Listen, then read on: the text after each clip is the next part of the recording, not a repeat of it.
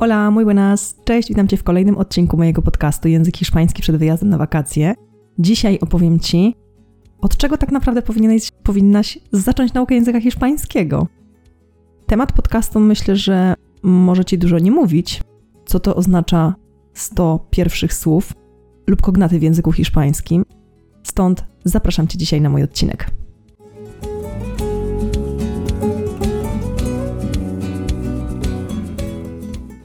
Cześć, mam na imię Paulina, pomagam innym komunikować się w języku hiszpańskim. Robię to 100% online i robię to po to, abyś to ty mógł wyjechać na swoje wymarzone wakacje lub po prostu kiedyś przeprowadzić się do Hiszpanii. Opracowałam swoją autorską metodę HOP, hiszpański obyczaje proces i w ten sposób uczę języka hiszpańskiego. HOP jest to skrót od litery HOP, czyli hiszpański obyczaje proces. Dzisiaj zajmiemy się trochę hiszpańskim i procesem, procesem nauki, czyli zajmiemy się tematem, jak powinieneś zacząć naukę w sumie to każdego języka, nie tylko hiszpańskiego, więc możesz sobie to przełożyć na każdy następny język, którego będziesz się chciał nauczyć. Preparado? Preparada? Empezamos! Temat mojego odcinka dzisiaj to kognaty, czyli 100 słów w języku hiszpańskim, które powinieneś znać. Oczywiście cały tytuł nie jest zapisany, ale jest to 100 słów, które powinieneś znać, zanim zaczniesz naukę języka hiszpańskiego. Może nie znać, ale poznać. Powinieneś poznać je, zanim w ogóle podejdziesz do nauki języka hiszpańskiego. I zanim wytłumaczę Ci, co to jest, opowiem Ci swoją historię, jak ja zaczynałam uczyć się języka hiszpańskiego. To było bardzo dawno temu, bo zaczynałam w liceum. W takim dość specyficznym, ponieważ moje liceum trwało 5 lat. W tamtych czasach, brzmi to trochę jakbym była, jakbym żyła w czasach dinozaurów, ale to nie było znowu tak dawno. Ja miałam pięcioletnie liceum, ponieważ pierwsza klasa, a w zasadzie klasa zerowa, przygotowywała nas jakby do tego, żeby się nauczyć języka hiszpańskiego na takim poziomie, że od pierwszej klasy zaczynamy liceum hiszpańskie czyli mamy przedmioty w języku hiszpańskim. Biologia, chemia, geografia itd., tak itd. Tak, tak, moi uczniowie wiedzą, żeby nie pytać mnie nic z biologii i z chemii. Ty tego proszę cię też nie rób. Okej, okay, ale nie dzisiaj o tym. Pamiętam swoją pierwszą lekcję języka hiszpańskiego. To były czasy, kiedy myślę, że mało osób w ogóle wiedziało, co to jest szybka nauka, jak powinno się przekazywać wiedzę w taki sposób szybki, bo domyślam się, że takich rzeczy w ogóle na studiach nie uczyli nikogo. Dzisiaj, jak już mam tą wiedzę, to w taki sposób uczę swoich uczniów języka hiszpańskiego i staram się zawsze przed lekcjami, przed pierwszym moim spotkaniem wysłać takie właśnie ćwiczenia dla osób indywidualnych, a na moich kursach zawsze to ćwiczenie jest do zrobienia jeszcze przed pierwszą lekcją kursu. Na czym ono polega? Pamiętam jak dziś, kiedy byłam w szkolnej ławce, siedziałam koło mojej przyjaciółki i zaczęliśmy od hiszpańskiego alfabetu i do każdej litery dostaliśmy jakieś słówko, czyli jak tam było A, to było jakieś tam słowo w stylu abanico, czyli wachlarz, be, beber, czyli pić, etc. Tyle tylko, że te słowa nie mówiły mi nic. Ja starałam się zapisać sobie ich wymowę, starałam się oczywiście przetłumaczyć też je i pamiętam, jak wróciłam uskrzydlona do domu i powiedziałam już moim rodzicom, że ja już znam prawie 50 słów, bo tam czasami się pojawiało więcej słów niż tylko same literki w alfabecie.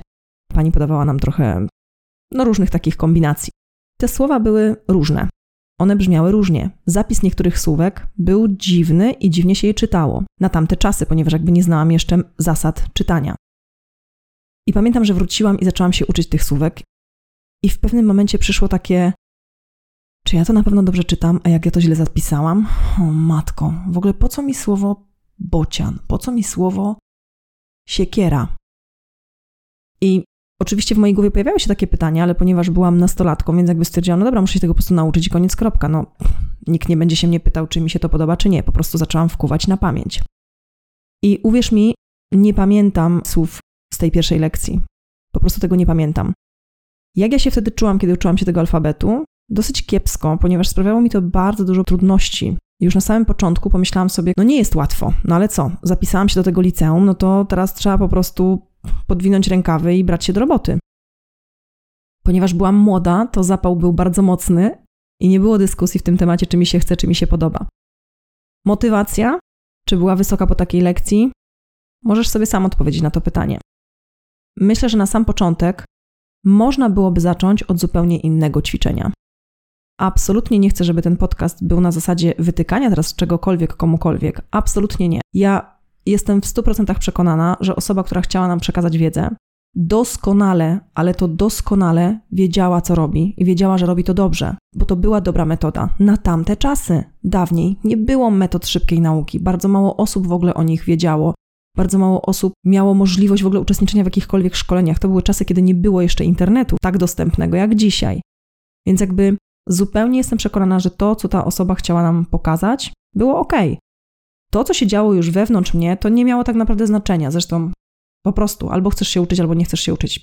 Natomiast dzisiaj, ponieważ trafiają do mnie różne osoby, które chcą się uczyć języka hiszpańskiego, to jakby moim celem też na samym początku jest to, żeby pokazać Tobie i Twojemu mózgowi, że to nie jest taka trudna sprawa. Na samym początku ta motywacja i ta fala entuzjazmu, którą ja zawsze nazywam, że na fali entuzjazmu we wrześniu można z uczniami zrobić bardzo, bardzo dużo. Później przychodzi rutyna, przychodzi życie i no właśnie, i wtedy przychodzi wewnętrzna motywacja. Ale co możesz zrobić na samym początku, zanim zaczniesz się uczyć jakiegokolwiek języka? Ja oczywiście będę to przekładać dzisiaj na język hiszpański. O ile łatwiej byłoby podać po prostu na samym początku, przykładowo 50, 20, 100 pierwszych słów, które już tak naprawdę znasz. I to są słowa, które się nazywają kognaty. Kognaty to są wyrazy, które brzmią bardzo podobnie lub prawie tak samo w języku hiszpańskim, jak i w języku polskim i oznaczają to samo. Czyli to nie są żadne falsos amigos, czyli false friends, czyli jacyś tam fałszywi przyjaciele, że mamy jakiś wyraz w stylu kura i to nie jest kura, tylko to jest ksiądz.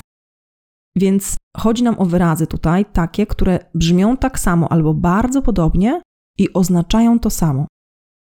Oczywiście w opisie tego podcastu, jak i na mojej stronie na Facebooku, możesz pobrać te kognaty. Większość osób, która trafiła do mnie pewnie na ten podcast, jest przy tym odcinku, pewnie ma już za sobą te 100 słów przerobionych i mam nadzieję, że macie je dosyć dobrze przerobione.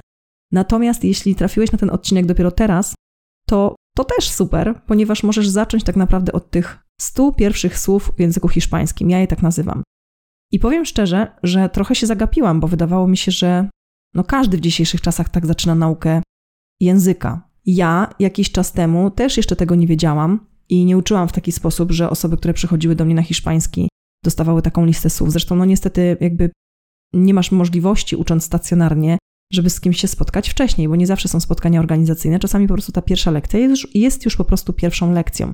I przerabianie 100 słów na zajęciach stacjonarnych, sorry, ale nie u mnie. Ja tak lekcji nie prowadzę, ale online'owo mogę zawsze Ci to wysłać mailem wcześniej i możesz to przerobić sam przed lekcjami. Chciałabym, żebyśmy sobie przeczytali kilka przykładów takich wyrazów właśnie tych kognatów, po to, żebyś wiedział, wiedziała o co tutaj chodzi.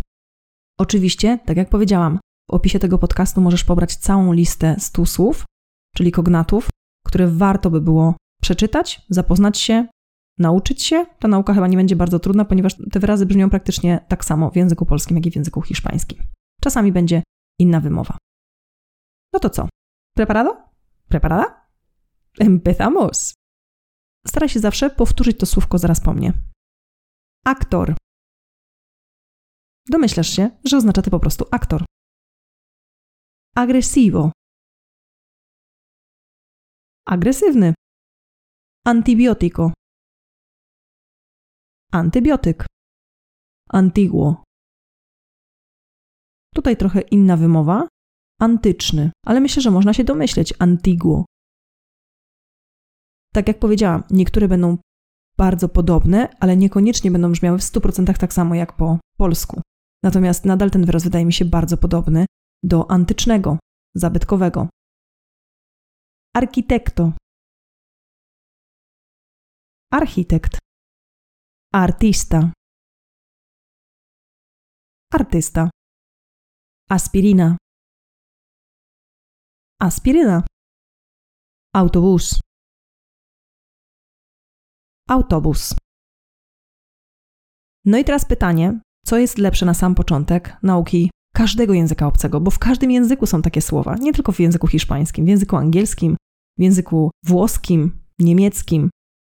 Co jest lepsze? Uczenie się słów, które zupełnie są wyrwane z kontekstu i nie masz bladego pojęcia, w którym momencie one ci się mogą przydać, czy uczenie się na sam początek słów, które już tak naprawdę są bardzo łatwe do nauczenia i bardzo podobne do naszego języka.